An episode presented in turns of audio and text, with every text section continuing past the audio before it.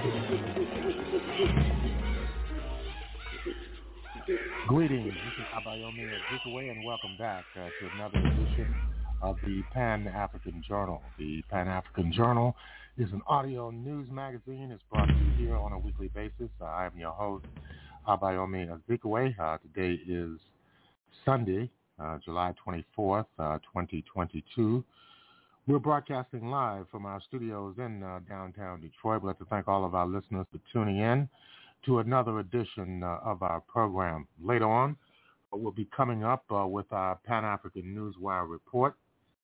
We'll have dispatches on the recent agreement uh, reached uh, by Turkey between Ukraine and the Russian Federation, which could facilitate the shipments of grain uh, from the Black Sea area.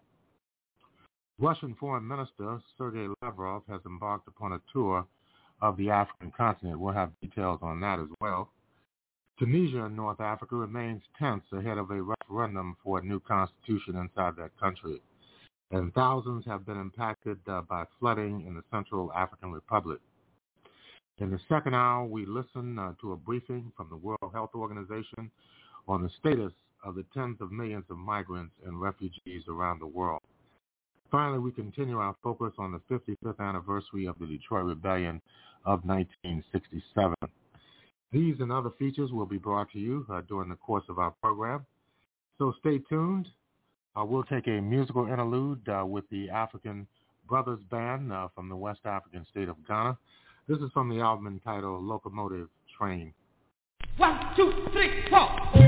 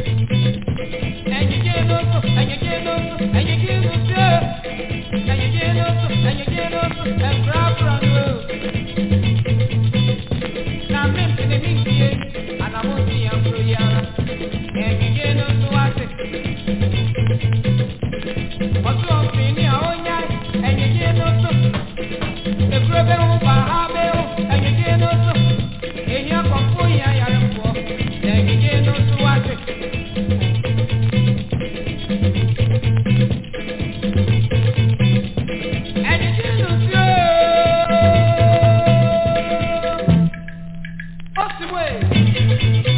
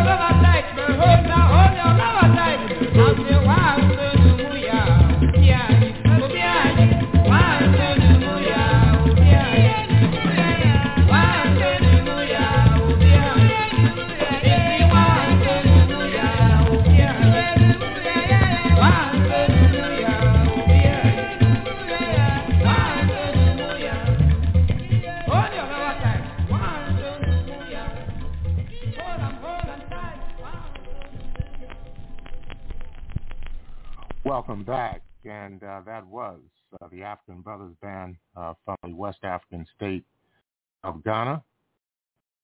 And of course, uh, that album was entitled Locomotive Train, and you can hear the locomotive train in the music. And you're listening to the Pan-African Journal, special worldwide radio broadcast. And we are here uh, during the early morning hour of Monday, July 25th, uh, 2022. Uh, we're broadcasting live from our studios in downtown Detroit. And we'd like to thank all of our listeners for tuning in uh, once again to yet another edition of our program. We want to move into our Pan-African Newswire segment. And uh, our lead story uh, deals with the brokered deal uh, between the Russian Federation and Ukraine. the deal was brokered by Turkey to open up the flow of grain uh, from the Black Sea region, uh, which has been closed due to the uh, conflict and the mining of the uh, waters. and uh, according to uh, the latest information, Turkish President Recep Tayyip Erdogan said yesterday that grain exports via the Black Sea will begin in the coming days. with the beginning of maritime grain transportation in the coming days, we will make an important contribution to overcoming the global food crisis, he said at Turkey's Kayseri. Uh, his address was aired uh, by the TRT television station.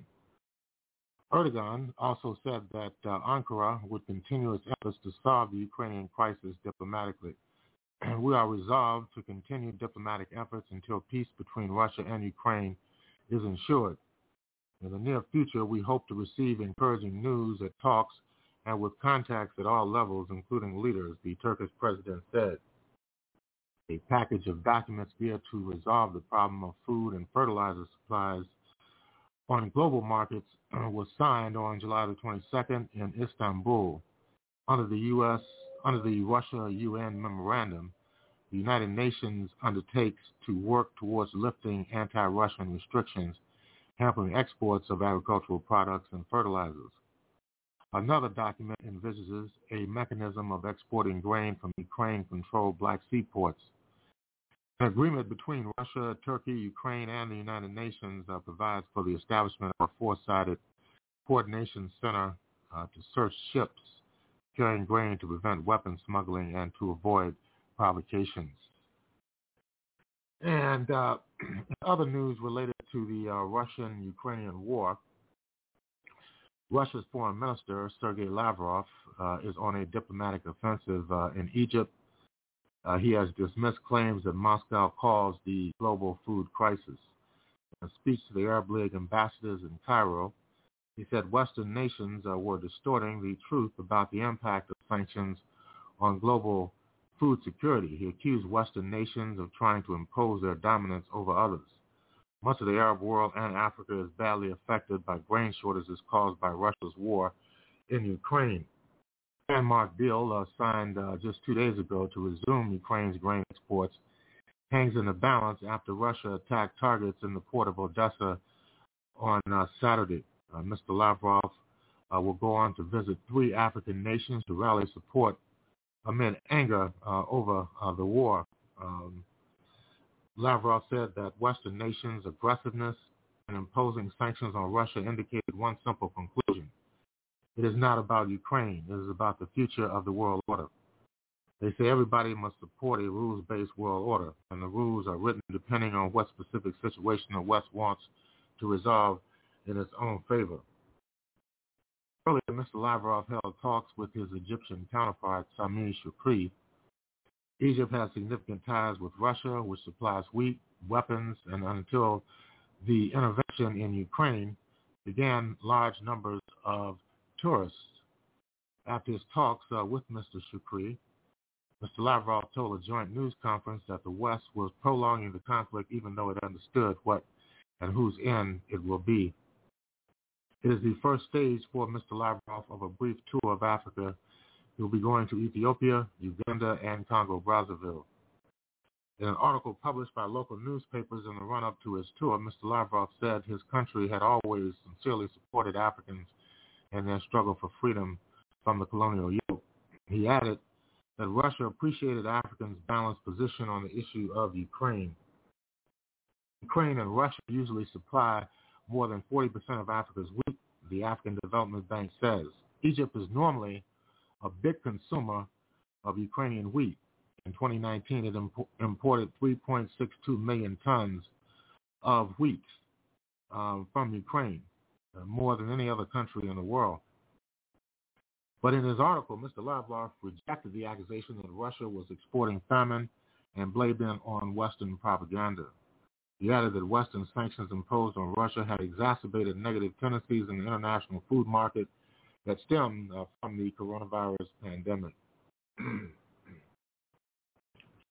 and uh, you're listening to uh, the Pan-African Newswire segment of uh, the Pan-African Journal.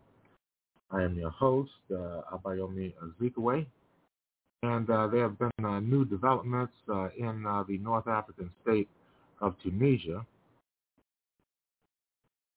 And of course, uh, Tunisians will vote in a referendum on a new constitution that gives President Kais Saied far more constitutional power.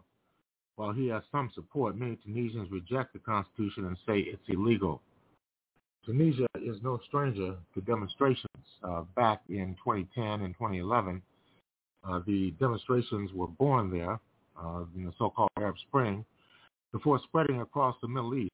Mohamed Bouazizi, a young man without a job, was selling vegetables on the street to make ends meet. And when the police told him he had to stop, he set himself on fire. It was an image of desperation which resonated so deeply that crowds of people began to gather together. They too were sick of economic hardships, political corruption, and their autocratic ruler. After 23 years in power, President Ben Ali was forced out, and a new chapter began for Tunisians. Now, the country's freedoms are moving in reverse, according to the opposition. A year ago, in July of 2021, Tunisia's President Kais Saied made sweeping changes. He sacked the prime minister, dissolved the government, and suspended parliament. On Monday, Tunisians will vote on a new constitution that gives them even more control over the country. That's why Wael and Jawahar are demonstrating uh, once again in Tunisia. We were in a parliamentary system, Wael tells me. Now we're in a presidency, a system for Kais Saied to hold all the power in his own hands, they said. The pair protested together uh, in 2011 and 2010 as a young couple not yet married. Now they have a son, Yassar, which translates English to left in honor of their political views. We have been protesting for 11 years for the same demands, explained Jawahar. This, that is what is frustrating. It's a pattern we have to repeat here every year. We have to protest for our freedom and dignity and rights. The regime is in power with the force of the police with the force of dictatorship, uh, with uh, the force of violence, so nothing ever really changed. And you can read these articles in their entirety at the Pan-African Newswire website. Finally, residents of the Central African Republic capital of Bangui are recovering from floods caused by torrential rains uh, earlier last week. While there hasn't been yet an official assessment of the damage, Cases of drownings have been reported, and over 100 homes have been seriously affected in just the city's fourth district alone. Nathan lives in one of these houses. On Thursday and, and again on Friday, a lot of rain fell on us. We hadn't seen anything like this for over five years. it overflowed, and we were underwater. Explains Nathan cleaning sheets uh, his from his uh, body, which is covered in mud. In another district, the fifth, the drainage channels were said to be overflowing. Several residents went out on the streets to denounce the poorly built constructions and call, call authorities for help. Something Nathan understands. Whenever this happens, we obviously need support because we can't do anything on our own, says the young man. There's a saying in our country, woe to the lonely man. Even with the efforts made by the government, there's still damage. We ask them to make a little effort to repair all this so that we don't have to fall back into the state. According to a regional newspaper, Bangui M'Poko International's runaway was completely flooded on Friday, causing difficulty for planes to depart and land. And uh, with that, we're going to conclude uh, the Pan-African Newswire segment of uh, the Pan-African Journal. In concluding uh, this segment of our program, we would like to remind our listeners that the Pan-African Newswire is an international electronic press service. It is designed to foster intelligent discussions on the affairs of African people throughout the continent and the world. The press agency was founded in January of 1998, and since then, it has published tens of thousands of articles and dispatches in numerous newspapers, magazines, journals, research reports, and on blogs and websites throughout the world. The Pan-African Newswire represents the only daily international news source on Pan-African global affairs. If you'd like to log on to the Pan-African Newswire, just go to our website at panafricannews.blogspot.com. That's panafricannews.blogspot.com. And uh, of course, if you'd like to have access to today's Pan-African Journal, special worldwide uh, radio broadcast, just go uh, to the Pan-African Radio Network. And that is at blogtalkradio.com forward slash Pan-African Journal. That's blogtalkradio.com forward slash Pan-African Journal. This is Abayomi Azikiwe. Uh, we'll take a break. We'll be back uh, with more of our program.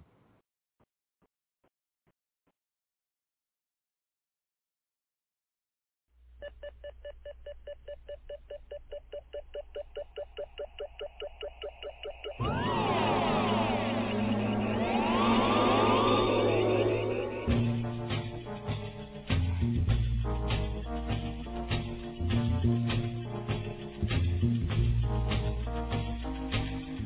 the mirror of my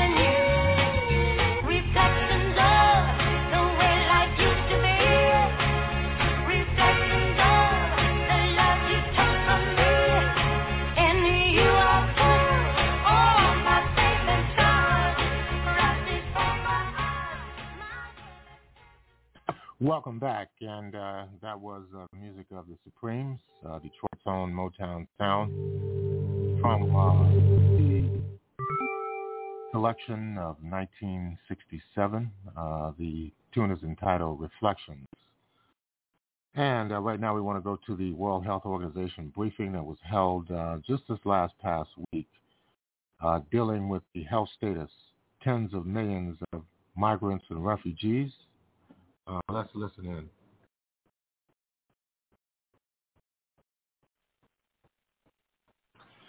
And uh, this is the Pan-African Journal, special worldwide uh, radio broadcast uh, for today, uh, which is the early morning hour of Monday, July 25th, 2022. And uh, we're broadcasting live from our studios in downtown Detroit. If you'd like to uh, have access to the Pan-African Newswire, just go to our website at panafricannews.blogspot.com. And uh, if you'd like to have access to this program, just go to blogtalkradio.com forward slash Pan African Journal. Hello to everyone from Geneva, WHO headquarters. My name is uh, Tariq and I welcome you to regular uh, WHO uh, virtual press conference. Uh, today's press conference is focusing on the first WHO World Report on the health of refugees and migrants. Uh, we have uh, uh sent the report and press release under embargo to those who have requested, but uh, uh, for, for, others, this report will be published in coming minutes on our website and will be also sent to the media list. We have a special guest today who will talk about this report, and uh, Dr. Tedros will shortly uh, introduce them. Uh, from WHO side, uh, we have with us, uh, obviously, Dr. Tedros, WHO Director General, Dr. Mike Ryan, who is Executive Director of WHO Health Emergencies Program, Dr. Uh, Soumya Swaminathan, our Chief Scientist. We have Dr. Santino Severoni, who is Director of WHO Program on health and migration. Dr. Maria Van Kerkhove, technical lead on COVID-19, is also with us, as well as Dr. Rosamund Lewis, who is technical lead on monkeypox. Number of WHO senior officials are online, and uh, we will introduce them uh, as we uh, as we uh, proceed with the uh, question and answer session. With this, I will give the floor to Dr. Tedros for his opening remarks. Thank you. Thank you, Tariq. Good morning, good afternoon, and good evening. Today, WHO is proud to launch the first world report on the health of refugees and migrants. One in every eight people on our planet is a refugee or migrant, and the numbers are growing. With conflicts, climate change, growing inequality, and global emergencies such as the COVID-19 pandemic, more and more people will be on the move. Like anyone else, refugees and migrants have the right to the highest attainable standard of health. But the health needs of refugees and migrants are often neglected or unaddressed in the countries they pass through or settle in. They face multiple barriers, including out-of-pocket costs, discrimination, and fear of detention and deportation. Many countries do have health policies that include health services for refugees and migrants, but too many are either ineffective or are yet to be implemented effectively. The WHO World Report on the Health of Refugees and Migrants is a landmark and an alarm bell. It provides a comprehensive overview of refugee and migrant health demonstrating wide disparities between the health of refugees and migrants and the wider populations in their host countries. For example, many migrant workers are engaged in the so-called 3D jobs, dirty, dangerous, and demanding, without adequate social and health protection or sufficient occupational health measures. The report also highlights a fundamental knowledge gap.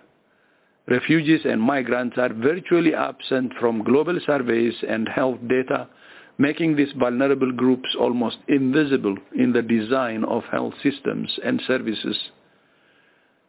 But it's not all bad news. The report also highlights policy trends and examples of good practices from around the world and it offers a strategic vision for a set of collective responses to protect and promote the health of migrants and refugees. We hope governments will use this report to develop evidence-informed policies and actions, and we hope advocates will use it in their efforts to call for inclusive health systems. WHO is calling on governments and organizations that work with refugees and migrants to work together and to empower them through participatory governance, to include them in the data, to priori- prioritize them in research, and to include them in social protection schemes and financial protection in accessing health systems worldwide. Because health for all means all, including refugees and migrants. It's now my great pleasure to introduce our first guest, Professor Abdulrazak Gurnah, the winner of the 2021 Nobel Prize for Literature, a former refugee and a signatory of today's report. Professor, it's an honor to have you here and you have the floor. Thank you very much.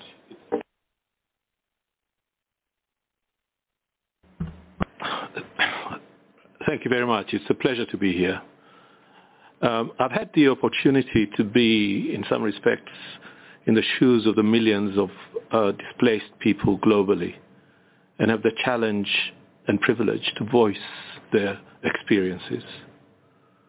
The physical, economic, and psychological challenges posed by migration and displacement and integration in host communities are often misheard, overlooked, or misperceived. I welcome how this report assembles available global evidence on the health of people on the move, international migrants, and those forcibly displaced. How it collects this information in a single authoritative document. I'm grateful for how it shines a light on the health risks, challenges, barriers, and needs these populations face every day in every corner of the world. I urge planners, policymakers, and donors alike to use the wealth of information found in this report to inform decision-making. I would also like to invite them to consider the action points for governments and other stakeholders around the world to step up efforts and make good health and well-being a reality for all members of society, of which refugees and migrants are an integral part. Concrete steps towards protecting and promoting the health of refugees and migrants are steps closer to our health too. Thank you.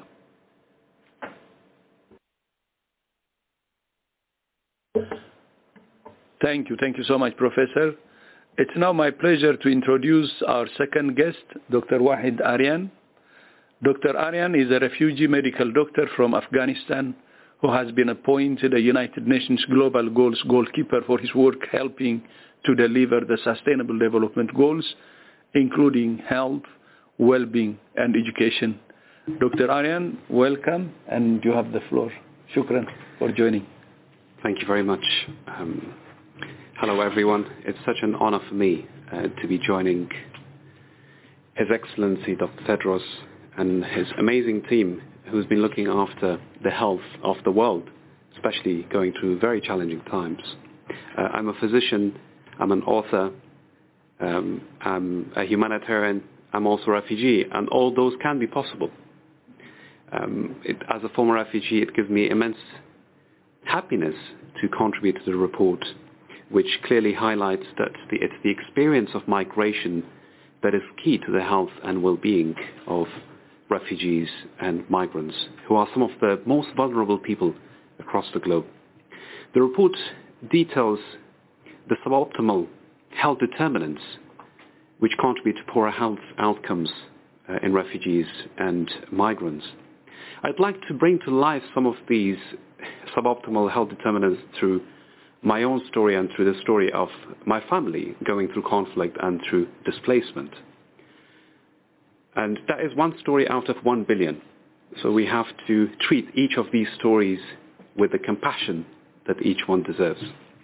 I was born in Kabul, Afghanistan during the Afghan-Soviet conflict in the 80s and spent the first five years hiding in cellars from the daily rockets, the bombs. Uh, we didn't have much food and many children including ourselves, suffered from whooping cough. Uh, we didn't have enough clothes. And our mother will go to the market to buy some of the Western clothes, mismatched colors, to try to keep us warm in winter. And after about five years, because it was becoming too dangerous for us, we decided to migrate to Pakistan, uh, like millions of other refugees uh, that went. We had to take a very dangerous route through mountains and through valleys because the normal borders were closed. We were not allowed to, and we had to go on donkeys and horses. Um, and that is a similar situation when we see refugees now taking very dangerous routes because they don't have another alternative. The formal routes, the official routes as we call them, are closed on their faces. We came under the attack three times, miraculously survived those attacks until we made it to the refugee camp. Initially, we started residing in a tent, like so many others, and uh, again, the temperatures were rising up to 45 degrees with one fan and a large family trying to use whatever we can to survive. And these are the sort of conditions that are ripe for several conditions, diseases, um, such as uh, malaria and tuberculosis. Uh, many of my family members, including myself, we um, got malaria. We survived that, and soon I contracted tuberculosis. That nearly killed me, but also inspired me to become a doctor. Uh, and again, the conditions that we see in refugee camps now in various parts of the world, they're not too dissimilar to the conditions that I experienced firsthand. Although we were safe from bombs, we were not physically safe, we were not socially safe, and we were not mentally safe. We went back to Kabul, Afghanistan in the 90s, and again we went through civil war, uh, which was a bloody street-by-street fight because of which we had to again reside in cellars hiding from the bombs and the rockets. And that's where most of my education happened because the schools were destroyed.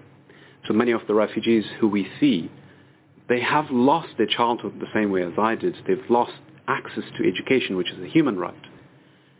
And in 1999, when I was 15 years old, uh, that's when my life was in danger, um, both physically as well as I was seeing a threat to the hope for me to become a doctor in the future to heal. Um, my parents sent me away to the UK as a refugee.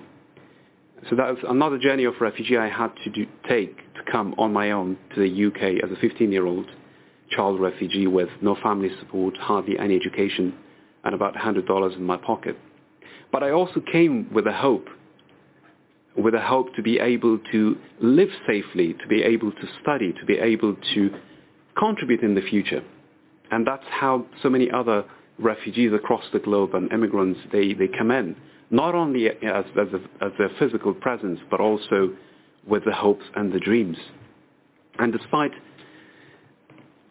suffering socially, not having much command of English, not being able to integrate as a result, also suffering from post-traumatic stress disorder as well. And the report clearly highlights that up to 22.1% of the population affected by conflict can be affected by mental health disorders. I was one of them. But despite all that, it was the compassion of the British people in the UK um, that helped me to realize my dream of becoming a doctor, going on to study at Cambridge University and Harvard until I became a doctor. Again, this is one example out of one billion. And I see all these refugees and migrants as dreamers.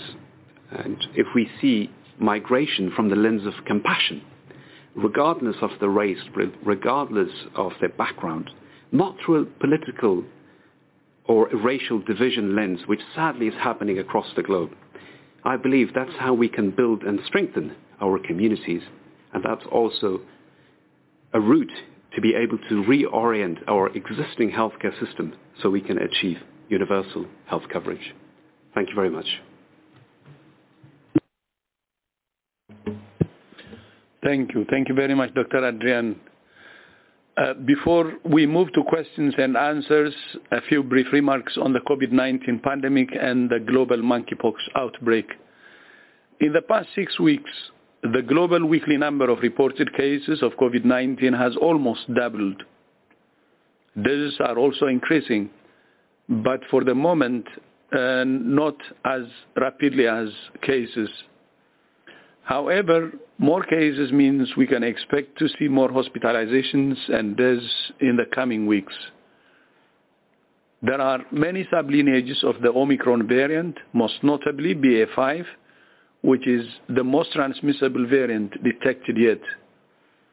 We have said consistently that this virus will continue to evolve, and we must be ready for whatever it throws at us. That could be a new version of the variants we already know, or something completely new.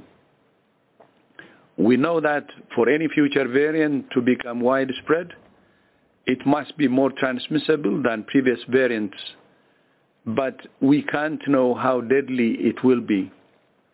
So all countries must be ready. Countries that have dismantled some parts of their pandemic response systems are taking a huge risk. All countries have gaps. Now is the time when hospitals are not full for all countries to address those gaps in surveillance, immunity, workforce, supplies, and resilience. We will see continued waves of infection, but we need not see continued waves of hospitalization and death. We have the tools to save lives, vaccines, tests, therapeutics, and public health tools. Our current vaccines remain highly effective against severe disease and death. The focus in every country must be to vaccinate all health workers, all older people, and all people at, at greatest risk. We will need more vaccines that are better at protecting against infection. And if and when we get those vaccines, we cannot afford the same horrific inequity that strained the rollout of vaccines last year. On monkeypox, almost 14,000 confirmed cases have now been reported to WHO this year from more than 70 countries and territories. So far, five deaths have been reported, all in Africa. Most cases continue to be reported from Europe, primarily among men who have sex with men. Although we are seeing a declining trend in some countries, others are still seeing an increase, and six countries reported their first cases last week. Some of these countries have much less access to diagnostics and vaccines, making the outbreak harder to track and harder to stop. WHO is validating, procuring, and shipping tests to multiple countries and will continue to provide support for expanded access to effective diagnostics. One of the most powerful tools we have against monkeypox is information. The more information people at risk of monkeypox have, the more they are able to protect themselves. That's why WHO is continuing to work with patients and community advocates to develop and deliver information tailored to the affected communities and more likely to be accepted and implemented. This week, WHO updated its guidance for men who have sex with men to include additional advice and information for the affected community. Tomorrow, the International Health Regulations Emergency Committee will reconvene to review the latest data and to consider whether the outbreak constitutes a public health emergency of international concern. Regardless of the committee's recommendation, WHO will continue to do everything we can to support countries to stop transmission and save lives. Uh, Tariq, back to you. Thank you, Dr. Tedros. Uh, thank you, Professor Gurnah, and thank you, Dr. Arian, for these opening remarks. Uh, uh, let me tell you who is uh, or who should be online from WHO side uh, and uh, who also may answer some questions. we should have with us Dr. Zsuzsanna Jakab, Deputy Director General, Dr. Mariangela Simao, who is Assistant Director General, Access to Medicine, Dr. Socé Fall, is uh, Assistant Director General for Emergency Response. Uh, with us should also be Dr. Kate O'Brien, Director for Immunization, and also Dr. Maria Neira, who is the Director of our Department on, on Environment, Climate Change and Health.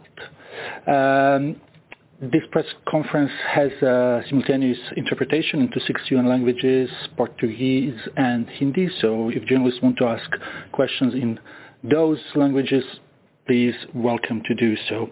Now we will start with the with questions, and first we will go to Simon Ateba from Today News Africa. Simon, please unmute yourself. Thank you, Tariq, for taking my question. This is Simon Ateba with Today News Africa in Washington. The WHO says the case fatality rate for the Marburg virus disease recently identified in Ghana can be up to 88% depending on the strain and other factors. That's pretty high. That's almost like a death sentence. Can you tell us more about the recent outbreak in Ghana and the spread of the Marburg virus disease now around the world and whether it should be a case for concern? Uh, concern and what the WHO is doing to contain it. I know that the White House said yesterday that the U.S. officials are in close collaboration with WHO officials and those in Ghana. Thank you. Thank you, Simon. Uh, do we have uh, Dr. Fall with us? Uh, Dr. Fall? Um, thank you for the question. This is a very important question. Let me first of all that we have a number of countries in the African region which are in the ecological niche of Marburg virus, which is very close to Ebola. We have at least 20 countries at least for Marburg virus outbreak. So the last outbreak we had was in 2021 in Guinea. So far in Ghana, two cases have been identified and uh, the diagnosis has been confirmed and the sequencing also shows that this sign is the sign we have had in Guinea last year. WHO is working with Ghana government and partners for investigation, contact tracing to make sure that we can stop the transmission early enough. The virus can be very deadly if nothing is done. Unfortunately for Marburg, there is no vaccine compared to Ebola where we have now two vaccines. vaccines but uh, making sure that we identify contact early, you know, we isolate cases, and we provide supportive treatment. We help to improve, you know, the survival rate. So early diagnostic and isolation, early treatment, we help people to survive. Of course, if nothing is done, the case fatality rate will be very high. Let me also highlight that we are working very hard as a priority in our research and development for pathogen to develop therapeutics and vaccine for, for Marburg. Thank you. Thank you, Dr. Fall. So uh, we will go to the next question. We have Elaine Fletcher from Health Policy Watch. Elaine? Thank you for taking my question. On the report, um, Dr. Tedros, on migrants and refugees, uh, you said uh, it's one out of eight people on the planet. I think the news page says one out of seven. So if you can just clarify that factoid. And then in addition, if you could tell us what proportion of migrants and refugees have access to some kind of health coverage? Is there is there some sort of single number that gives us an idea of that gap um, in the report? Thank you. Thank you, Elaine. Maybe uh, Dr. Severoni could uh, could address those questions. Thank you, Tariq. Um, Regarding the access to services, indeed, particularly during the uh, initial phase of COVID outbreak, we've been analyzing the policy setting of all member states in terms of including or not including refugees and migrants in the uh, response uh, measures. And in, a, simple, simplifying number, about one-third of the countries worldwide, they use an approach of promoting universalistic approach, universal health coverage and primary care uh, approach. Uh, the majority of the country, although they opted for temporary solutions, so solutions put in place uh, due to the necessity of facing the reality at the moment, but also with probably an intention and possibility to go back to the setting prior to the crisis. Thank you very much, uh, Dr. Severoni. Uh, maybe uh, our guests would like to add something on, this topic, maybe Dr. Arian and Professor Guggenheim, if you would like to add something on the accessibility of, of healthcare to, to migrants and refugees. Um, thank you. Um, I would like to add that um, we've seen it throughout COVID pandemic that access to healthcare uh, for refugees in particular, um, sadly, is not uniform. Uh, so it, it, varies from country to country, it varies from region to region, and that's where all the other um, health determinants come into play. So when we're talking about health, if we look at it from more from the social, physical, and the mental uh, well-being perspective, we'll be able to see that uh, there are so many factors that are into play. And in my view, in achieving universal health coverage, uh, if you look at refugees and migrants as a whole, rather than just look at, for example, if they're catching COVID or not catching COVID, or they're um, at risk of uh, one disease or another. Uh, so we are ignoring everything else that's going around them. Uh, and that's why this report is uh, uh, amazingly so extensive that it identifies and highlights and puts a foundation in place on which we can base our research, our um, contributions, and how the policies um, are changed in the future. So we can revisit it again and see how much of progress we've made. One of the, uh, I think, important suggestions that the report makes is for increased surveillance of the condition of the migrants and refugees when they when they arrive or indeed as they are uh, moving towards their destinations. Um, many of them, of course, either as a result of uh, the uh, the poor conditions from which, I mean, health provision conditions from which they're leaving, or the uh, difficulties of the journeys they have to make, uh, arrive with already severe problems, health problems, and these are not uh, known or they are disguised or they're not even acknowledged perhaps by the uh, refugees themselves. So one of the recommendations is precisely to uh, to sharpen that uh, surveillance of the of the conditions of the of the refugees and migrants. Many thanks, uh, Professor Gurnah, uh, Dr. Severoni, and Dr. Arian. Uh, let's uh, try to go to the next question. We have uh, Mega from Geneva Solutions. Mega, could you please unmute yourself and ask your question? Yes, thank you. There were many social determinants that was mentioned in the report. Um, in your study, was there any single biggest factor among the social determinants that you had mentioned that has affected access to healthcare among refugees and migrants? Was there any single biggest factor?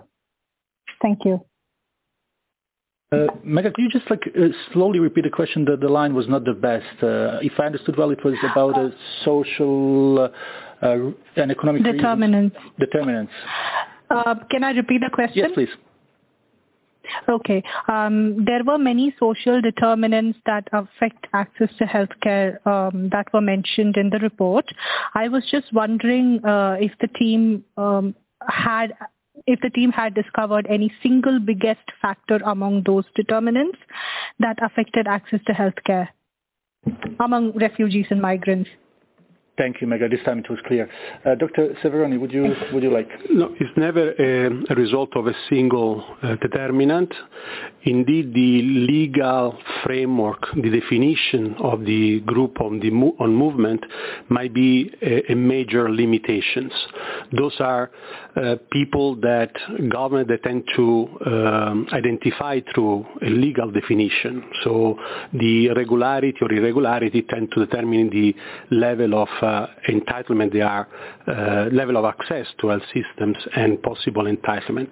This is probably the most important barrier. But uh, this is also um, uh, mixing with uh, issues related to cultural, linguistic uh, barrier, and also element of uh, competency of the healthcare workers while they have to uh, face possible health needs related to this population.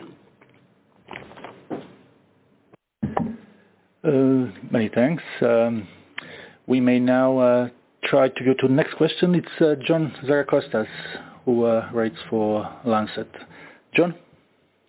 Yes, good afternoon. Thank you.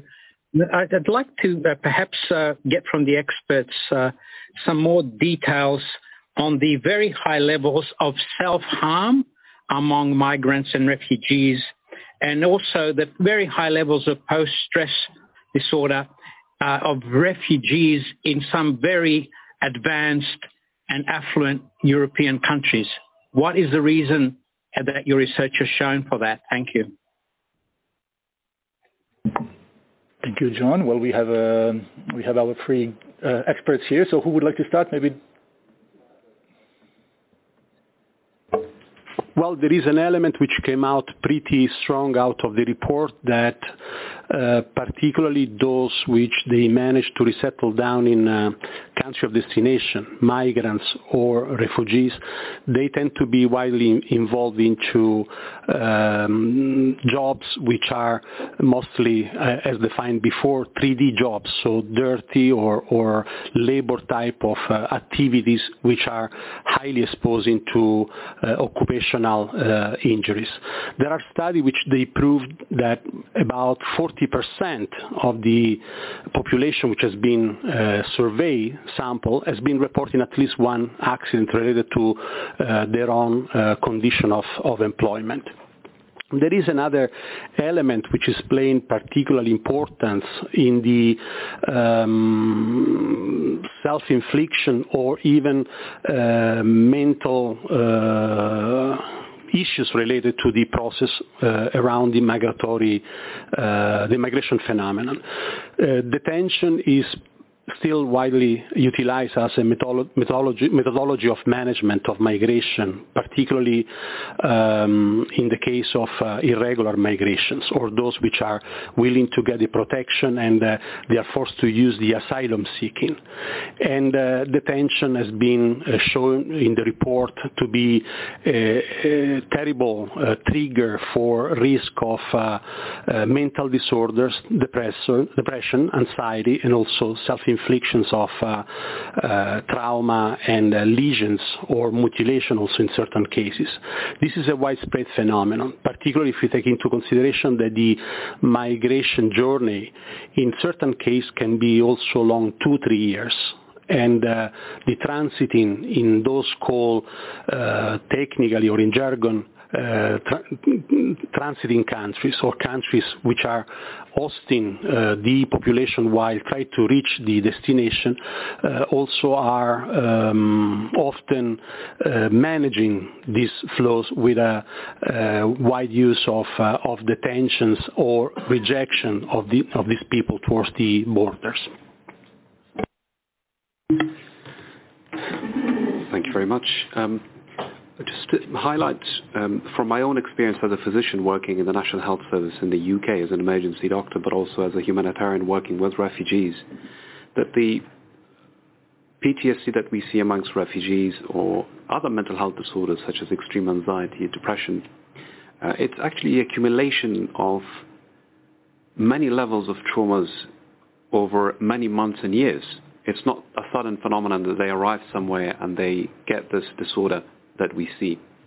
Um, examples I give through my own story of displacement, but others who are going through conflict, through displacement, by abandoning their family members, their loved ones, the social protective factors which uh, are uh, enhancing their mental well-being, and then you're putting them in a place where they don't have those preventative mechanisms in place, and if they've been through traumas, they come to a situation where they are suffering and they're suffering extensively. And on the other hand, they are either not screened for mental health problems, they're not understood well because of the language, because of the social barriers, um, and in many instances they have to go in hiding, um, or they're put in detention centers, or they go in hiding because of uh, the political reasons, whether their cases have not been resolved or they've been rejected, and they try to live uh, in, in extremely unkept conditions.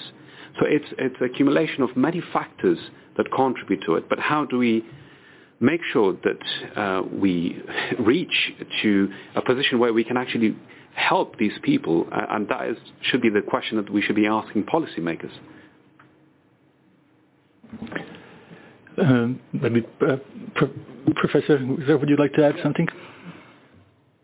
Well, I don't think I, I have anything to add so far as uh, that issue of the mental health of the refugees. I think these two have, uh, in various ways, great experience with that. But I was trying to remember the second half of that question about rich countries. I wonder if it, we could have it again. Is it possible? The, the question that the second, the, there was a there was a second ah, part. Uh, do we have a John online? Uh, John, can you unmute yourself uh, and if you can? Yes. Hi. Yes.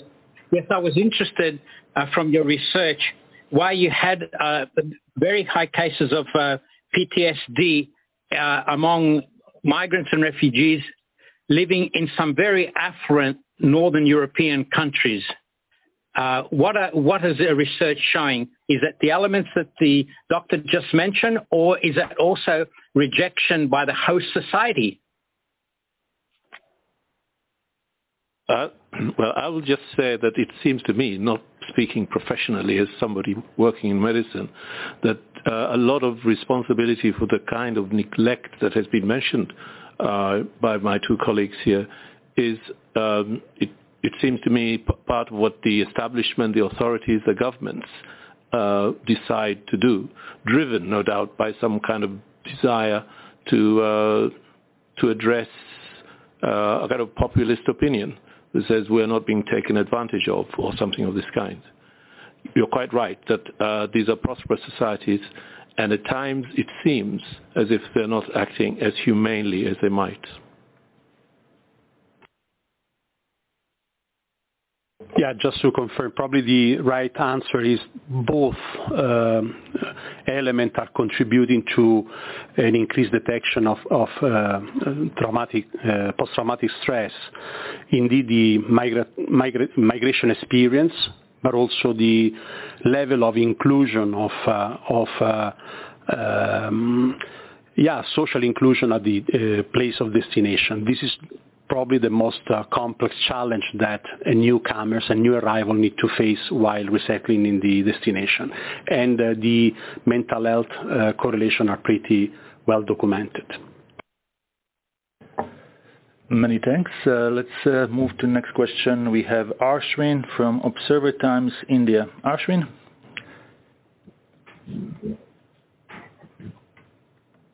Uh, thank you for considering my question as uh, it is worth remembering it is worth remembering to Martin Luther King in an address to the Second National Convention of the Medical Committee of Human Rights in 1996 that is of all the forms of inequality injustice in the health care is the most shocking and inhuman. It is remains to be years later. My question is how far, how further we have been achieved to provide healthcare facilities for migrants and refugees as the number of migrants and refugees are increasing from the past decades of the year. Thank you. Thank you, Arshwin. The, the line was a bit broken at the beginning, but I think we got a question, and it's how far we got into ensuring uh, access to uh, to healthcare for migrants and, and, and, and refugees. So maybe uh, Dr. Severoni can, can start. This is the objective of uh, uh, our work and uh, WHO commitment.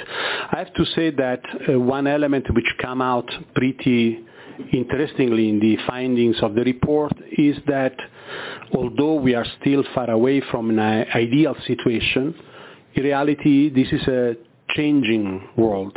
Uh, since few years ago when the element of uh, migration or the health aspect of uh, migration that were almost not considered by the health sector of many countries, uh, today the reality is completely changed. The health issues are uh, equally, uh, and the migration issues are on top of the political agenda of, of most of the governments, although the topic remains controversial, often politicized and polarizing, but indeed countries they are showing better understanding, uh, commitment and pledging interventions in order to improve the uh, situation of uh, protection of migrants and granting access to essential services, including health. I repeat, this is not yet an ideal situation. Unfortunately, we are having still many realities which are uh, very difficult, very concerning, but also the overall macro picture is uh, somehow encouraging because uh, something happened and many countries are uh, probably um, showing a different level of commitment and understanding of the importance of this issue. I would just like to um, actually reiterate what Dr. Severoni has just mentioned, that um, although there are many areas we can improve upon, but there is hope and there is progress, in my view, even as a, as a physician. Um, I've seen it um, at the level of the service uh, providers that many doctors, nursing staff across the globe with whom we partner through charity organization or globally, they are acutely aware of the varying needs of migrants and refugees. And they talk about it in conversations, whether it's formal or informal. Uh, and that is a, a very, I would say, constructive position to be in on which we should build uh, from top to bottom. And I think policy, of course, is extremely important from the top but then translating and connecting the bottom approach at the level of the service providers, in my view, is extremely also important. How to translate, for example, this report into action, how to translate uh, that not only into policy, but into tangible gains on the ground. Uh, thank you, Dr. Severoni and uh, Dr. Arian. Uh, I'm just looking uh, into um, into chat. Uh, we got a question on monkeypox. And sorry, I didn't really. I'm not able to read the name right now of the of the reporter. And the question is: In the light of monkeypox outbreak, what are the top several points of advice that people need to have right now to protect themselves and people around them? So I don't know, Dr. Lewis, if you could address this question. Thank you very much, Tarik. Uh, well, it's an excellent question. So the many points of advice, uh, number one is uh, communication, right? So uh, information to the people who need to have the information to protect themselves. That is possibly uh, the, the, most important one. Um, at the moment, we are seeing a very um, mixed pattern of transmission in some parts of the world, uh, such as parts of Africa, West and Central Africa. But in other countries all around the world, 99% of cases reported are among men. So it is men who are at risk right now, not all men. Um, 98% of those that are reported are among men who have sex with men, and primarily those who have multiple recent anonymous uh, or new partners partners. So it's a question of really understanding what the risk is for an individual what our individual uh, risk of exposure, the choices we make. And this is particularly important because people do want this information. People want the information to know how to protect themselves. In what circumstances are people perhaps at risk or, or getting infected? So for example, uh, the, WHO is working extensively with representatives of affected communities, working extensively with uh, members of uh, organizations that are, that are uh, having festivals, organizing pride, celebrations, celebrations. These are all important celebrations of identity. It is also very important that those uh, venues and events and activities share information for people to protect themselves. We have heard today that the um, coverage of information in some of these events remains patchy, that some event organizers uh, and, and, festivals are sharing this information very broadly and others may not be, and uh, there may be different reasons for that. But we are urging all uh, health authorities and all community organizers to engage uh, with the affected community to find out how they would like the information presented, how they would like to receive the information. And then the second message is, of course, is that there are uh, ways to protect oneself beyond uh, simply being aware of the risk, which is the most important but also in terms of access to services, access to uh, testing, uh, finding out where tests are available and, and how they can best be taken, finding out uh, where vaccines possibly may be available and how they can best be accessed as well, uh, finding out what are the right measures to protect people around you, such as um, people who do have monkeypox, have confirmed case of monkeypox and have symptoms, should remain uh, isolated at home to protect their families uh, and uh, other contacts that they, other people they may be in contact with in future. So these are just a few of the messages. Uh, thanks for the question. Uh, we continue to work with all uh, engaged parties on this very important issue. Um, th- thanks, Rosamund. I think you've really laid it out there extremely well. Um, uh, and I, I, I, think that that issue of focusing on this disease is transmissible but it's not that transmissible. It's a disease in which transmission can be contained, and we can, like we said in COVID, don't be the person to pass this disease on. It doesn't matter what group you're in.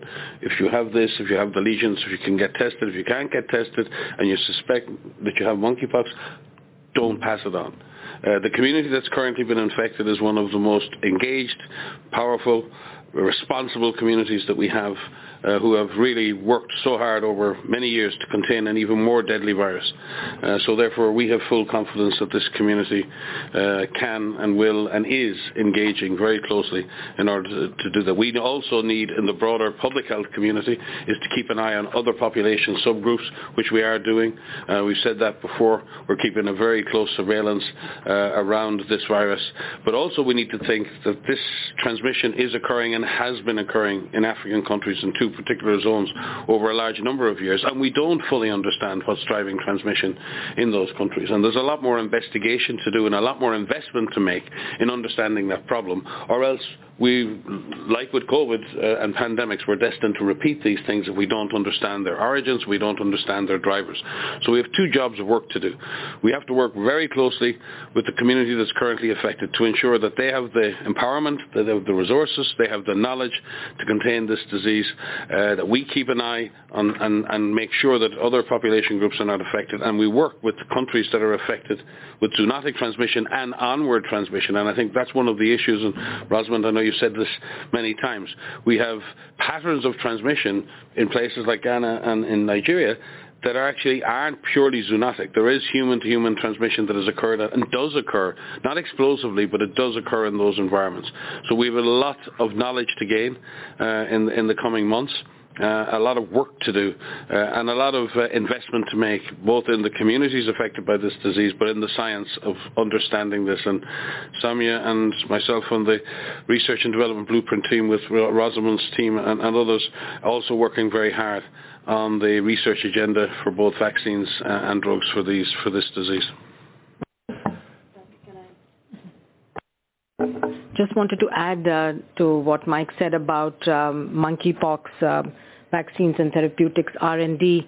The R&D blueprint team has been working with uh, scientists and colleagues, um, academics around the world, and uh, there is now a core protocol that's been developed um, to use um, the available vaccines in a clinical trial in, in affected uh, countries amongst exposed populations to actually test the efficacy of these vaccines because this has not been done. And this is a good opportunity for us. And again, because of the community uh, that's been uh, the, involved, the population that's involved is, is very much um, has been a partner in research and development for um, HIV therapeutics, for example, over many years and have advocated for the uh, testing and development of, uh, of countermeasures.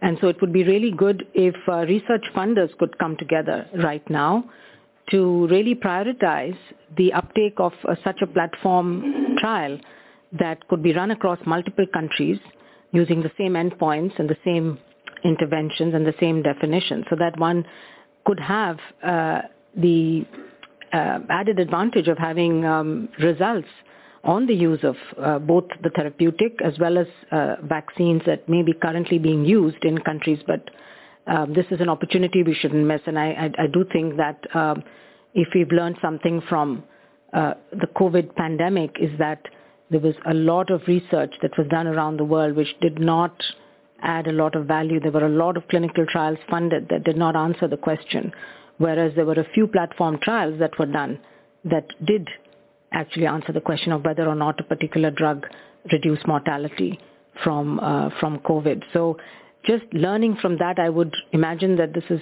the right time to really, for the research funders in particular, but also communities to engage in uh, taking on trials and again doing it across countries, across continents so that we have um, robust data um, that, that could then result in, uh, in the licensing of these products for this particular indication, as well as uh, drive more innovative uh, products. So as far as WHO is concerned, we have the target product profiles that have been developed and also core protocols. And I think it's now for the scientific community to come together um, to take it forward. Thanks to uh, all of you. And maybe one more question uh, before we close. We have Zainab Hussain from British Medical Journal. Uh, Zainab, uh, please unmute yourself and uh, go ahead. Hi. Um, my first question, sorry, I have two questions. My first question is, could you please give us some examples of what kind of urgent and collective action that we need to do to ensure that refugees and migrants can access the health and care services that are sensitive to their needs in particular? And my second question, if possible, if you could answer, please, um, is how could we improve the quality, the relevance, and the completeness of the health data on refugees and migrants? Uh, Dr. Severoni, do you want to, to, to get the question repeated? Yes. Uh, Zainab, can you please repeat the question because Dr. Severoni was, was, was, did not hear it properly? Yes, of course. Is that both questions? Uh, yes, please repeat both questions, please. Yep, sure. So my first question is, what kind of urgent and collective action do we need to ensure that refugees and migrants access health and care services that are sensitive to their needs? Um, what kind of examples maybe? Um, and the second question is, how can we improve the health data that we have on refugees and migrants to make sure that the quality is better and that they're more relevant um, and more helpful to us? Thank you. Thank you. Thank you. I think uh, I think Dr. Severoni and our guests uh, have, heard the question now. I'm starting with a, second part related to data.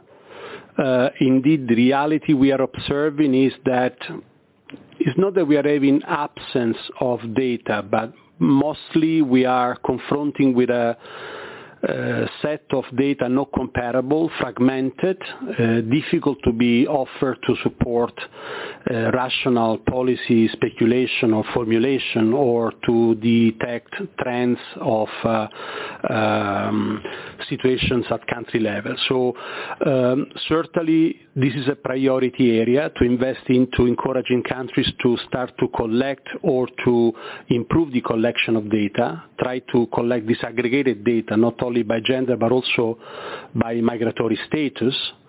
Uh, this is uh, um, still very embryo stage, I would say, in most of in most of the countries.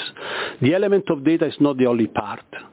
We are realizing that still there is need to invest into quality research in order to produce evidence which is uh, um, more um, useful to understand what are the dynamics in relation to uh, access the systems, what are the barriers which are playing an important role in uh, preventing this group of populations to uh, to access the services and the health systems. Uh, indeed, as I mentioned previously, and this is the first part of your question, probably the most concern is the legal framework. Um, if we are observing the dynamic of population movement, uh, the uh, request of protection of asylum, unless particular cases like we have seen, for example, uh, in the, uh, with, the, with the Ukrainian crisis, it's a process which requires the uh, requesting of protection to show up at the country of destination and ask this protection. Uh, usually this is a process that can take one year or even two years to be completed from the receiving countries, where during this period the person is a, an asylum seeker, uh, usually uh, not having full access to the health system, but there are ad hoc services made available for centers dealing with uh, asylum seekers. Um, the uh, person requesting protection, if fell in the process of uh, requesting protection, might be rejected. And in many cases, those are becoming irregular migrants. And the case of uh, irregularity is a major, major obstacle for the individual to request support and assistance. We have run, uh, again, a survey to, to see what is the perception in terms of accessing the uh, health system by 30,000 interviewed refugees and migrants worldwide. And it was interesting that the uh, fear of deportation was the reason reported by 37% of the interviewed and then close to 30% for incapability to face the cost associated with uh, uh, purchasing the medical assistance uh, needed and uh, um, not secondary, the difficulty to navigate the systems, the health systems, the difficulty to capture the necessary information in order to identify where to uh, go to receive support and uh, access to the uh, service health support needed. Those factors, those elements should be addressed in a regular manner without a policy, a sound policies supported by solid facts, data, and evidence, uh, it's difficult that can address uh, those barriers. And indeed, the uh, element of healthcare workforce is central. Um, the um, competency of the healthcare workforce is an essential element. Again, studies with, that we've been uh, observed, observing with the report clearly identify that the um, capacity of the healthcare workers to understand and to communicate and to uh, provide the needed attention to uh, those type of fa- patients that were uh, essential according to their own perception of support and, and, and uh, uh, health assistance. So the element of investing into undergraduate or continuous education for healthcare workers is also an important element in strengthening quality of healthcare service for refugees and migrants. Um, would you like to add something, Dr. Arian? Um, I just want to add, I think uh, it's coming from a colleague from the British Medical Journal, and I think the specific want Lee to ask some examples. Uh, one thing I would ask to doc, um, add to Dr. Severoni has mentioned is the urgent collective action that we can take is screening screening for both physical and mental health conditions. This is something that not only leads to treatment, but also leads, is extremely important to prevention. Many of these migrants and refugees who come in, they come in with various levels or various uh, chronic diseases um, from heart conditions to, to so many others. But they also come in with PTSD, severe anxiety, and depression. So if we don't screen them, and, and sadly, I work in the NHS, and, and, it doesn't happen in many other countries as well. I'm not picking just on the NHS. It is that sort of at the point level of screening or somewhere that they can come in and confidently, without the fear of being persecuted, without the fear of being the data being used against them objectively just for the sake of their healthcare, they're reassured that come in and we would like to have a chat with you. They're assessed by clinical psychologists, by general practitioners, not for them to wait to the point where they have a crisis, where they self-harm, whether they have a heart attack or whether they have many other problems and then we pick up the pieces in the emergency department and that's how we overburden the healthcare system because we're not getting it right right at the start. Thank you. Uh, thank you, Dr. Uh, Arian. And I understand there is a specific question from uh, one of our uh, viewers online for Professor Gurnah. So it's uh, Tammy Haltman from All Africa. Tammy, please, uh, please unmute yourself. Yes. Did the unmute work? yes. Okay, thanks. Professor Gurnah, I wonder if you could comment on the role of creative culture and media in communicating health information among refugees, especially survivors of conflict across Africa. I guess I guess you could write a book about uh, about that as a way of illustrating uh, the difficulties people go through. I think that kind of work already exists.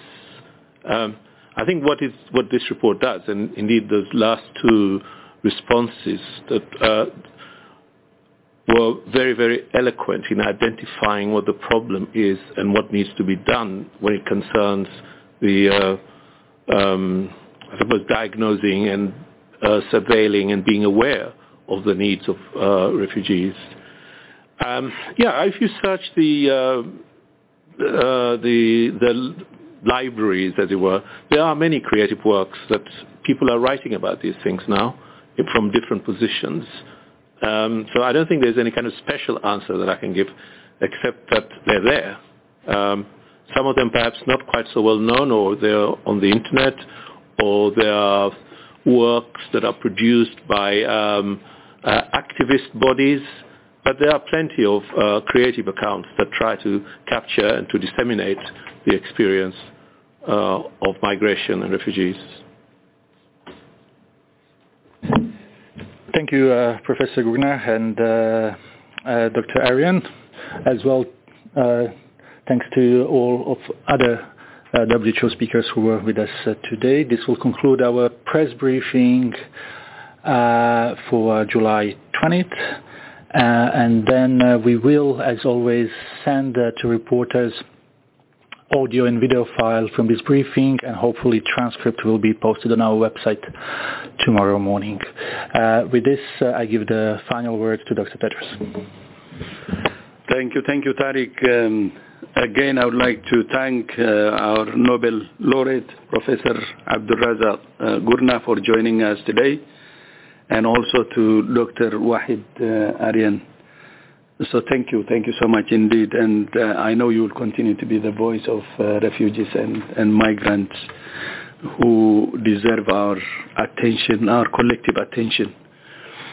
Um, then there was one um, issue, I think, um, a specific question. I don't know if it was addressed, but uh, the first must be the first journalist who asked whether the true uh, figure is one in seven or one in eight migrants. I mean, uh, people who are uh, uh, migrants. Uh, I checked that, and in my statement it's one in eight. In the report it's one in eight. So please take the one in eight people are migrants. Um, then the last part, what can we do, um, you know, for refugees, migrants to access healthcare?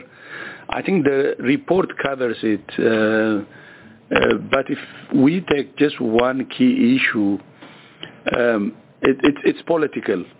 So it's a matter of for the political leaders in, in every country uh, to make a decision, to show political commitment to address the barriers that refugees and migrants are facing. It could be a legal one, it could be administrative, it could be financial and to, to treat them uh, humanely by addressing uh, uh, their problems.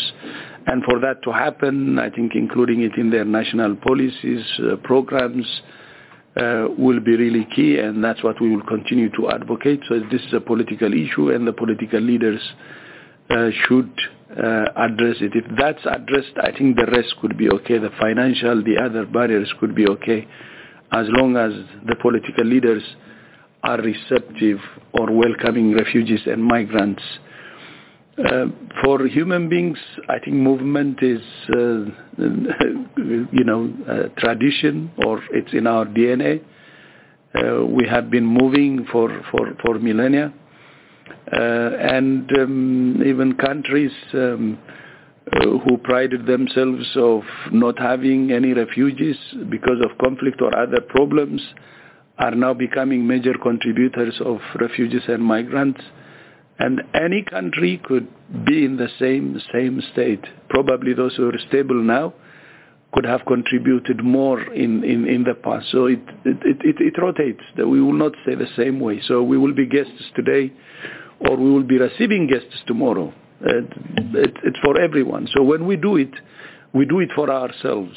We do it for, for, for, for humanity because as human beings, we are vulnerable. Anything can happen that can move us out of our uh, places. Uh, we would be forced to leave uh, our places and treating each other in a humane way will, will be very important because we, we maybe could be hosts today, but we may look for hosts uh, tomorrow.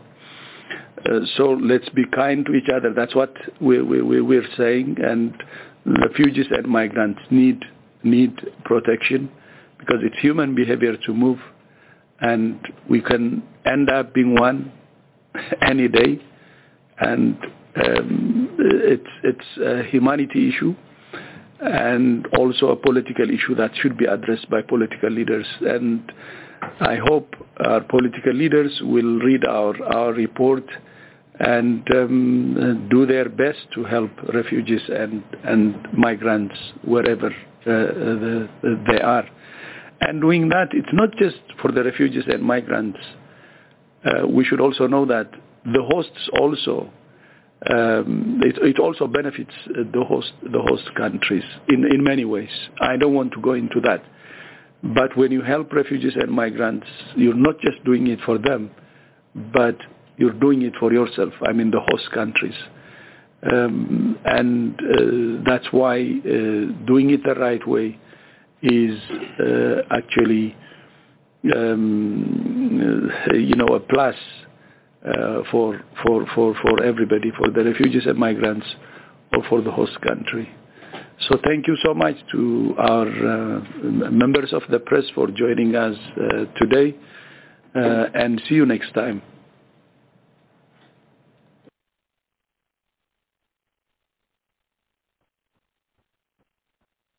Welcome back. And uh, that was a, uh, an extensive briefing from the World Health Organization. Uh, took place uh, last week. Uh, that is uh, several days ago. And of course, uh, we're here at the Pan-African Journal Worldwide Radio Broadcast. I am your host, uh, Abayomi Azikiwe. And the issues covered were very broad. The various public health uh, crises that are facing uh, Africa and indeed the world uh, were discussed in depth.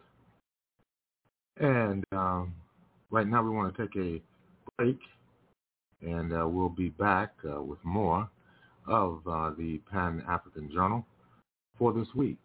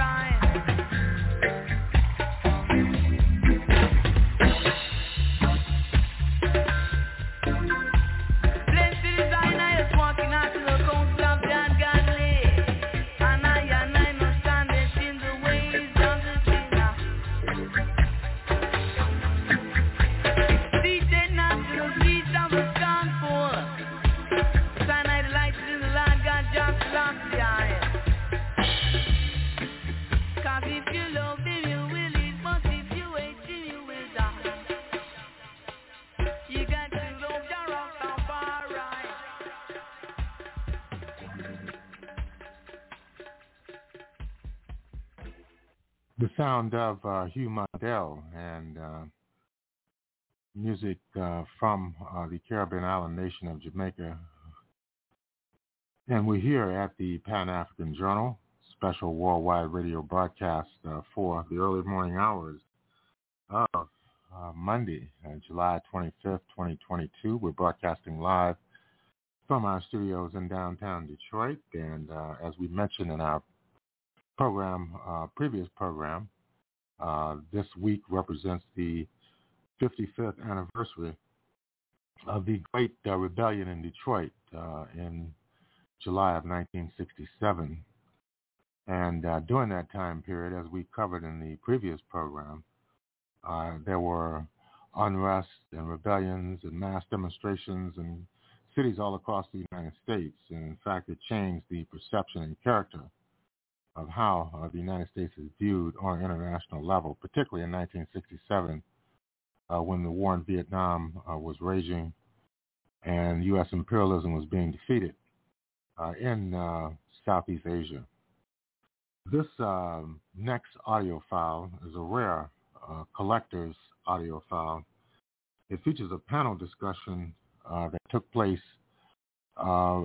Around the time of the Detroit Rebellion of 1967, it features uh, Dr. Martin Luther King Jr., who was president at the time of the Southern Christian Leadership Conference, Roy Wilkins, who was the ex- executive secretary of uh, the NAACP, and uh, other panelists uh, included uh, prominent uh, social critic and former comedian Dick Gregory. Remember, these remarks, this particular panel discussion that was held during that time period uh, was reflective of the general political mood uh, in the United States at that time. Uh, let's listen in. We've given a few minutes for the photographers, the amateur photographers, to have their play, so we'll ask them please to uh, uh, give us a play now, and after it's all over, why they can have another shot at this distinguished panel. May I say in opening this meeting that the first part will not be on television, the second part will. I invited to participate in this panel the most distinguished leaders of the Negro and white community who have dealt with big city problems that I could possibly envisage. Immediately on my right is Dr. Martin Luther King. On his right is Mayor Ivan Allen of Atlanta, Georgia, who has done so much for racial understanding in that city. On his right is Roy Wilkins, the president of the National Association for the Advancement of Colored People, the oldest organization in this country, which has fought valiantly for years for a better understanding between the races. And immediately on Mr. Wilkins' right is the famous Dick Gregory. Dick Gregory was uh, actually as a late starter. I talked to Dick last night. He's coming in tonight to entertain us at the dinner. We didn't expect him so early this morning. We're delighted to have him here. And uh, he's not going to participate in the panel discussion, but he will liven up the questions afterwards.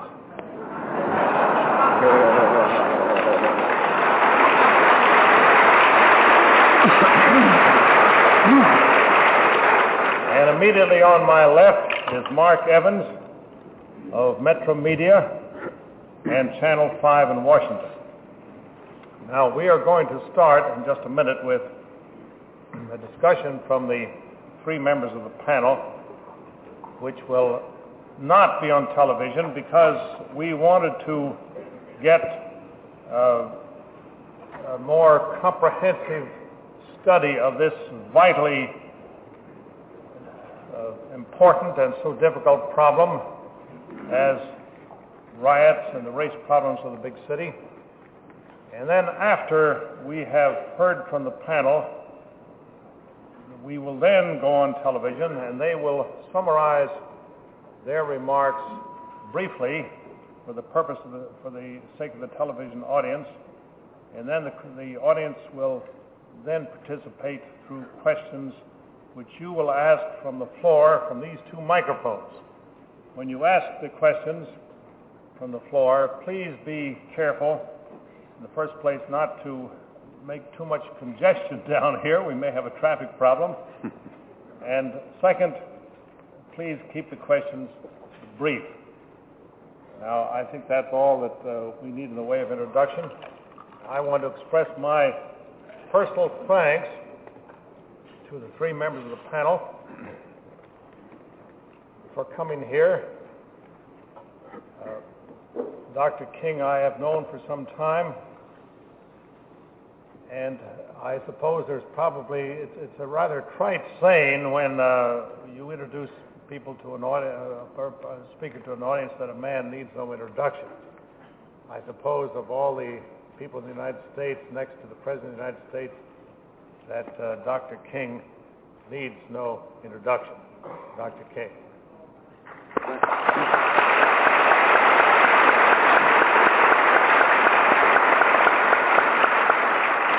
Thank you very kindly, Mr. Pearson. Uh, ladies and gentlemen, uh, let me say that I'm delighted to be here and to have the opportunity of being a part of this very significant occasion and certainly it is a great pleasure to uh, share the platform with my very good friends, Mayor Allen, Roy Wilkins, and uh, Dick Gregory. Certainly in these days of emotional tension, uh, when the problems of our nation and the problems of the world are gigantic in extent and chaotic in detail, it is certainly necessary to have broad understanding and to have creative dialogue in order to discuss the problems and try to deal with the root causes. I'm going to make a promise, and that is that I'm going to be very brief because we've got to get on with the discussion. And I can assure you that brevity is a magnificent accomplishment for a Baptist preacher.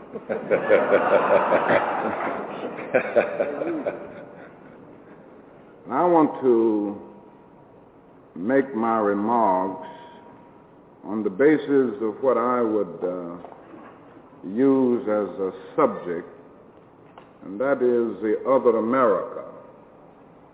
Because I think this is the chief problem that we face today in our cities and the chief problem that we face in our nation as a whole. And I use this uh, subject because we do literally have two Americas. One America is beautiful for situation. In a real sense, this America is overflowing with the milk of opportunity and the honey of prosperity.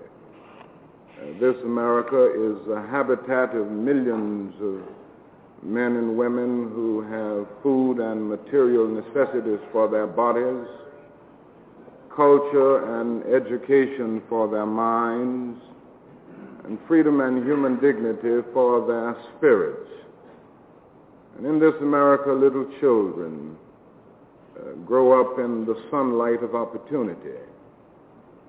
But the great problem that we face today is the fact that there is another America. That is a kind of daily ugliness about this other America that transforms the buoyancy of hope into the fatigue of despair. In this other America, thousands and thousands of work-starved men walk the streets in search for jobs that do not exist. Uh, in, in this other America, millions of people are forced to live in rat-infested, vermin-filled slums.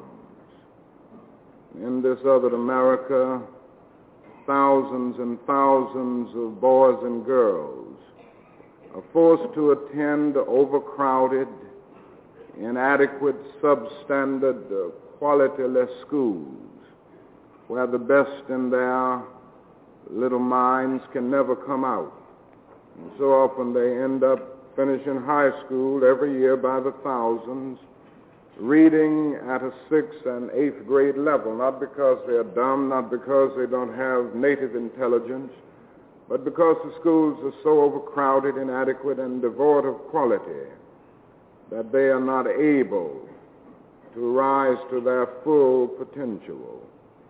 Now, in this other America, we find uh, a lot of people. Some are Appalachian whites, uh, some are Mexican Americans, some are Puerto Ricans, some are American Indians, the vast majority, in proportion to their size in the population, is the American Negro. And so the Negro finds himself living in a triple ghetto, a ghetto of race, a ghetto of poverty, a ghetto of human misery. This, in a real sense, is a great problem that we face in our nation today. When the Constitution was written, a strange formula to determine taxes and representation declared that the Negro was 60% of a person. Today, the Negro is only 50% of a person. Of the good things in life, the Negro has approximately one half those of whites of the bad things of life, he has twice as many as whites. Thus, half of all Negroes live in substandard housing, and Negroes have half the income of whites. Now, when we turn to the negative experiences, the Negro has a double share. There are twice as many unemployed. The infant mortality rate is double uh, that of whites twice as many Negroes dying in Vietnam in proportion to size uh, in the population. These are facts of life which we must recognize. Now this has made for a great deal of bitterness, a great deal of despair, a great deal of discontent in the Negro community. And it is out of this despair, it is out of this discontent that we must understand what is happening in our cities today. It is out of this that we must understand what is happening with reference to the riots. Now, I think everybody knows my views about riots. I raise my voice over and over again against them because I feel that riots are self-defeating and socially destructive. My belief in long violence is not in nonviolence is not something new. Uh, it has been a commitment on my part for many years, and I've tried to keep it not only at the forefront of my thinking, but at the forefront of our struggle for freedom and justice. And over and over again, I've said that we must struggle passionately and unrelentingly for first-class citizenship, but we must never use second-class methods to gain it. Now, after saying this, I think it is just as important, and this is where we often find the missing point. It is just as important for those who condemn riots to condemn the conditions which continue to exist in our society that cause people to engage in this kind of self-defeating action. And so, and these are the conditions that are here and that must be dealt with. And I say today that as I condemn riots, I'm just I'm going to be just as firm in condemning the Congress of our nation. For that Congress has revealed that it loves rats more than the Negro citizens of this country.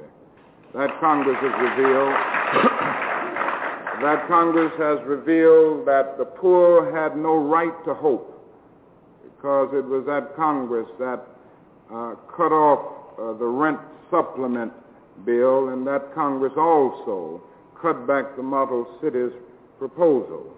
And these things have led to a great deal of disappointment and legitimate uh, discontent. The other thing that I must say is that a riot is the language of the unheard. And what is it that America has failed to hear? It has failed to hear that the plight of the Negro poor has worsened over the last few years. It has failed to hear that the promises of freedom and justice have not been met. And it has failed to hear that large segments of white society are more concerned about tranquility and the status quo than about justice, equality, and humanity. And so it is still true that our nation's summers of riots are caused by our nation's winters of delay. And as long as justice is denied, as long as justice is postponed, uh, we will find ourselves facing these moments of social disruption social justice and progress are the absolute guarantors of riot prevention. What is needed today is something massive, a massive program to get rid of poverty, to get rid of the blight of our cities, to get rid of slums. It cannot be a token program. It must be a massive uh, program. One of the great problems that we face in the Negro community is that the Negro still finds himself perishing on a lonely island of poverty in the midst of a vast ocean of material prosperity. And whether we realize it or not, certainly many people know it, but all too many people don't know it. The Negro is facing a depression in his everyday life. I've been working in Cleveland this summer, and I walk the streets of Hough every week. And I find there thousands and thousands of young men, young women, older men and older women devoid of work. The unemployment rate is 15.8%. 58% of the young men of Cleveland are either, young Negro men are either jobless or making incomes below the poverty level. And this is happening all over the country. Now that is nothing more dangerous than to build a society with a large segment of people in that society who feel that they have no stake in it, who feel that they have nothing to lose. And it is time for our nation to take a stand against unemployment and underemployment, and we were in the midst of a staggering depression in the 30s. We met this problem by bringing into being the WPA. Here we tailor jobs to men, not men to jobs. In other words, we said jobs first, training later. We made it possible for thousands and thousands of unemployed people to go to work. Now it is time for us to develop anew some agency that will provide a job for everybody who needs a job, man or woman, white or black. The other thing that I would like to mention is that there is a need for something like a guaranteed annual income for every American family. We can continue to debate this, but the need now is to challenge or rather attack poverty directly and not indirectly. And I think the way to challenge it or to attack it directly is uh, through a guaranteed annual income. And this, I believe, will lift thousands and thousands of people, Negro and white, uh, from the shackles of poverty. John Kenneth Galbraith has said somewhere that this kind of guaranteed annual wage would uh, cost the nation only about $20 billion a year. Now that sounds like a lot of money, but when we look at some other things, we discover that that isn't that much money for a nation that can spend $35 billion to fight what I consider an unjust, ill-considered war in Vietnam, and $20 billion to put a man on the moon can certainly spend billions of dollars to put God's children on their own two feet right here on earth.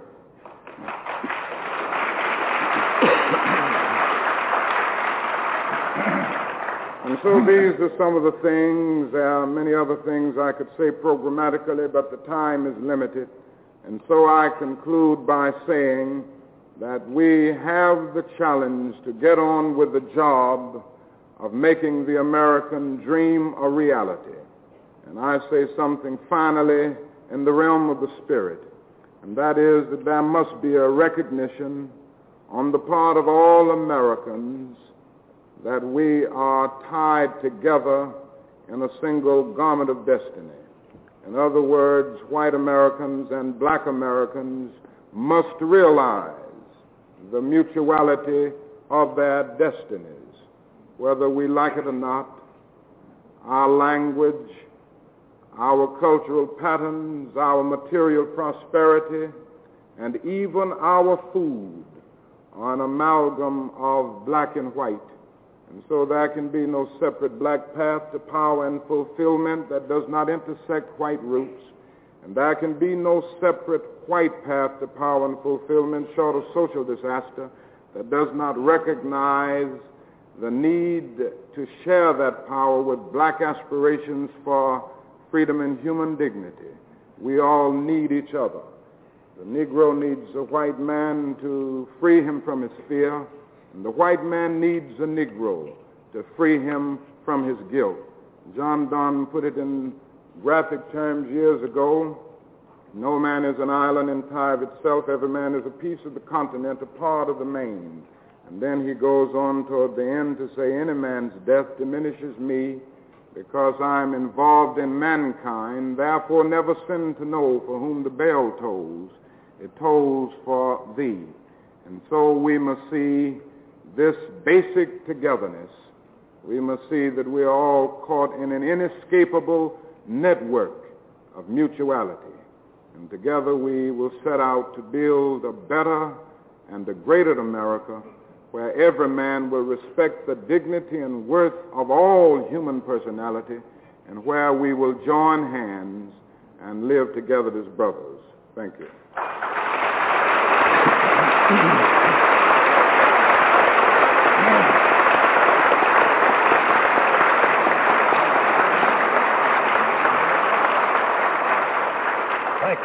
Thank you. Very much, Dr. King. The city of Atlanta, Georgia is, has long been one of the most model cities of the United States in its race relations. Long ago, more than 20 years ago, the chief of police, William Jenkins, integrated, well, it was considerably over 20 years ago, integrated the police force.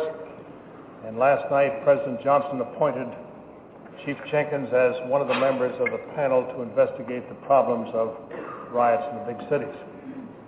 I now call on the man who has so valiantly worked to keep Atlanta and make Atlanta, given it this enviable position, Mayor Ivan Allen.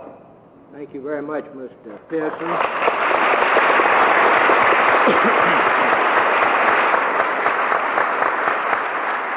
Thank you very much, Mr. Pearson, fellow panelists, ladies and gentlemen. I speak as the mayor of a great southern city that is confronted with the same problems, recognizes these problems, is trying to do something about it as the other national cities of this country. We are confronted with an almost impossible situation. The only hope within the ability, the limited ability and competency of the cities to eventually solve the problem is to have both national definition and national assistance at a federal level.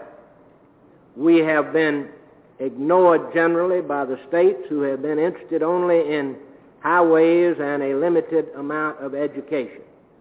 Today, the cities of America, the national urban centers, growing rapidly, find themselves inheriting from the rural areas of America and the small cities of this country a great host of citizens, most of whom have been subjected to lack of political and civil rights, who are uneducated in many instances, who are impoverished, who are lacking in health facilities, who haven't had jobs, who haven't had adequate education, and they are moving into the central cities of America for the simple reason that there is a glimmer of hope in which they expect to receive that which they have not had in the rural and small town areas of this country. The cities of America have no ability to control the input of people that are rapidly moving into them. In Atlanta each year, some 10,000 impoverished, poor, uneducated, mostly Negro citizens from the rural areas of the South move in. Unfortunately, with the artificial boundaries which have been imposed on us by state legislatures and with the inability to expand, we find that the affluent citizens, the wealthy, the educated, the able, those most competent at the present time to furnish leadership merely pack up and move to the comfort of the suburbs and ignore the problems that are being created by this great host of people that are moving in. We find ourselves today confronted with the problems of insufficient services in every American city. There can be no question but what through the past part of this century that the needs of the poor, mostly the Negro, have been ignored. We haven't furnished equal services. Today we find ourselves with the problem of trying to step up these services, furnish them, provide better housing, do all of the things that are necessary. The cities are extremely limited in income.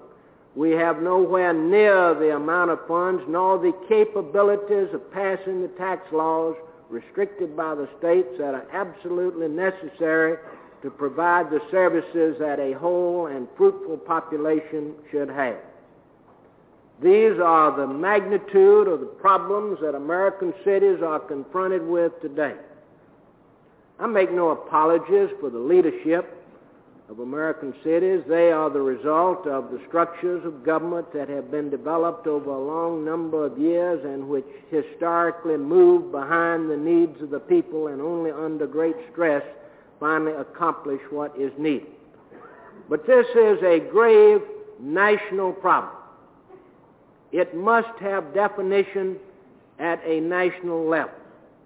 The Congress can't wait for local governments to try to cope with a problem that can only be met on a national level. There's no better indication than what happened in the cities of America when we went through the Civil Rights Crusade. For years, the Congress and the federal government, after the uh, Supreme Court ruling, sat there and twiddled their thumbs while local communities tried to solve the problems of integration. We never had a chance in the world. Every time Atlanta took a step forward in the problems of integration, and I know Dr. King, with his familiarity with the problems of Atlanta and other southern cities, will bear me out. Every time Atlanta took a step forward, the dozens of small communities on the periphery, in selfishness and with utter disregard for the rights of human beings, profited by the progressive steps that it, the central core cities were trying to take. And they said to the people, move out here, move away from the central core cities, let, let all of the poor, let the Negro move into the central core cities. And this was the problem we've been confronted with. Obviously, at this time, what the President of the United States said last night must be our goal. Law and order in a democratic society must come first. But it would be ridiculous, foolish, stupid, and insane for America to hide its head in the sand now and hide merely behind a facade of law and order. We must we must find out why American citizens have not been full-fledged American citizens and have conducted themselves as they have in a disastrous fashion in Newark, Detroit, and other cities. We must attack the problem. If someone came to me as out of with a great host of money and said, what would you do starting tomorrow to solve the problems in Atlanta? And if I looked on this as the same instance as a national goal, I would say that the cities of America, and Atlanta particularly, where I have the greatest knowledge of any locality, I would say that we have to mount a massive, complete attack to eliminate in the next three to five years the slums that make up the major American cities. I would say that I would say that if I had the finances and the backing and the capabilities to build 20,000 low-income units in Atlanta during the next three to five years, and by virtue of providing a decent place to live with three qualifications, I would eliminate the slums, and the three qualifications would be that these 20,000 units would be widely dispersed. I wouldn't attempt to destroy a present residential neighborhoods, but I would say that they had to be widely dispersed over the city. I would say, number two, that as I spent some $300 million in Atlanta, as I invested some $300 million in Atlanta to build 20,000 low-income housing units, that they would have to be built with a large percentage of personnel in the construction industries coming from the slum areas where these people live today and where the unemployment is the highest. And this would be a qualification. Number one, they're dispersed. Number two, that they would employ the people from the slums and that we would gain five years in employment. And number three, that we would be making an investment, not an expenditure in the future. To me, the answer is fairly simple. The Congress must mount an all-out attack. It must mount an all-out attack in the field of housing. We say today the problem is as simple as housing, jobs, and employment. These are the three fundamentals. We must mount an attack in the field of housing in order to have adequate, capable job capabilities and to be able to properly educate people. And if the Congress of the United States would provide a five-year program of 20 or 30 billion dollars a year, and this wealthy country can well afford to do this because this is not an expenditure, this is an investment in the future of the country. We could eliminate the slums, we could provide adequate educational facilities, and above all, we could give the people, provide for all of the people in these areas an adequate field of employment. I think this is the very guts of the matter, and that we cannot hide our head in the sands, and that we must move forward vigorously in a simple attack to eliminate the problems that we've been building up and developing for the past hundred years. This I say, and I thank you for listening.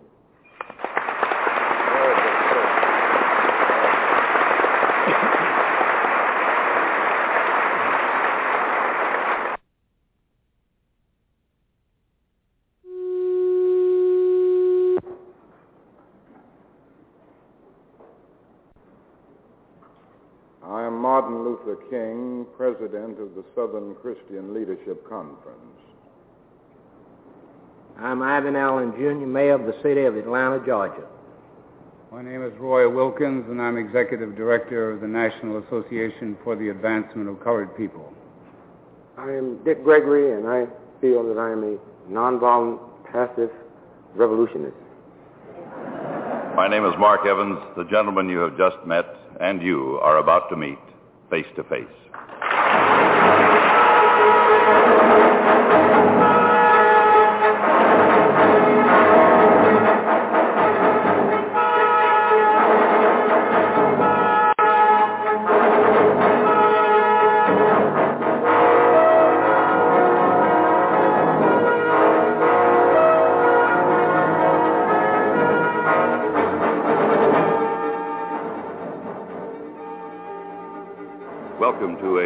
Special edition of Face to Face. The long, hot summer has been marked by race riots of such violence and unprecedented number that every citizen among us must consider the cause and the cure his personal concern. Thanks to the cooperation of the International Platform Association, meeting here in convention at Sheraton Park Hotel in Washington, D.C., Face to Face is bringing you an exploration of this explosive problem. Drew Pearson, nationally syndicated columnist, is responsible for bringing to this platform the distinguished men you have just met. Now, let's meet Drew Pearson. Drew, would you give us a little bit of the background of the association? First, uh, I understand you've been its president. Uh, you are now its program chairman. Just a word uh, about the history and its purpose. Well, the International Platform Association was founded approximately 75 years ago by my father, William Jennings Bryan, and other speakers of that era. I thought you said your father was William Jennings Bryan there for a few moments. No, they were friends. Oh, I. This, this was in a day before the microphone, before television, when the platform was the symbol of free discussion.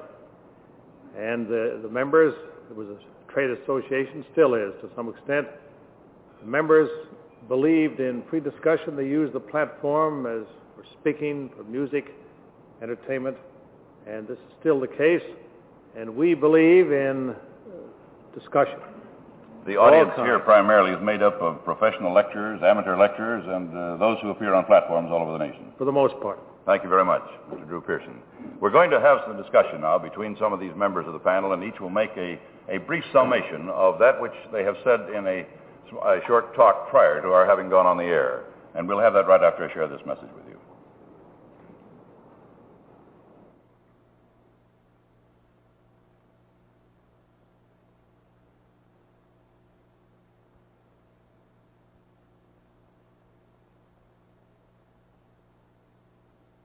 Welcome back. Uh, we're listening to a uh, panel discussion from uh, late July 19. Uh, featuring Dr. King, Roy Wilkins, and Dick Gregory, along with the mayor of uh, Atlanta, Georgia, uh, Mayor Allen. At a most appropriate time, this distinguished panel are appearing before a large gathering here at the Sheraton Park Hotel in Washington. All America and all the world is concerned about the riots that have taken place in our cities. As has been stated previously, these gentlemen have made some brief talks prior to our having gone on the air, and we're going to ask them in summation to point out the major points they wish to emphasize. And I'll turn first to Dr. King. The problems of our cities today are very great. And the problems of Negroes living in these cities are equally great and extensive. Some 92% of the Negroes of the United States find themselves living in cities. And they find themselves living in a triple ghetto in these cities on the whole, a ghetto of race, a ghetto of poverty, and a ghetto of human misery. And by the thousands and even millions, Negroes find themselves unemployed and underemployed.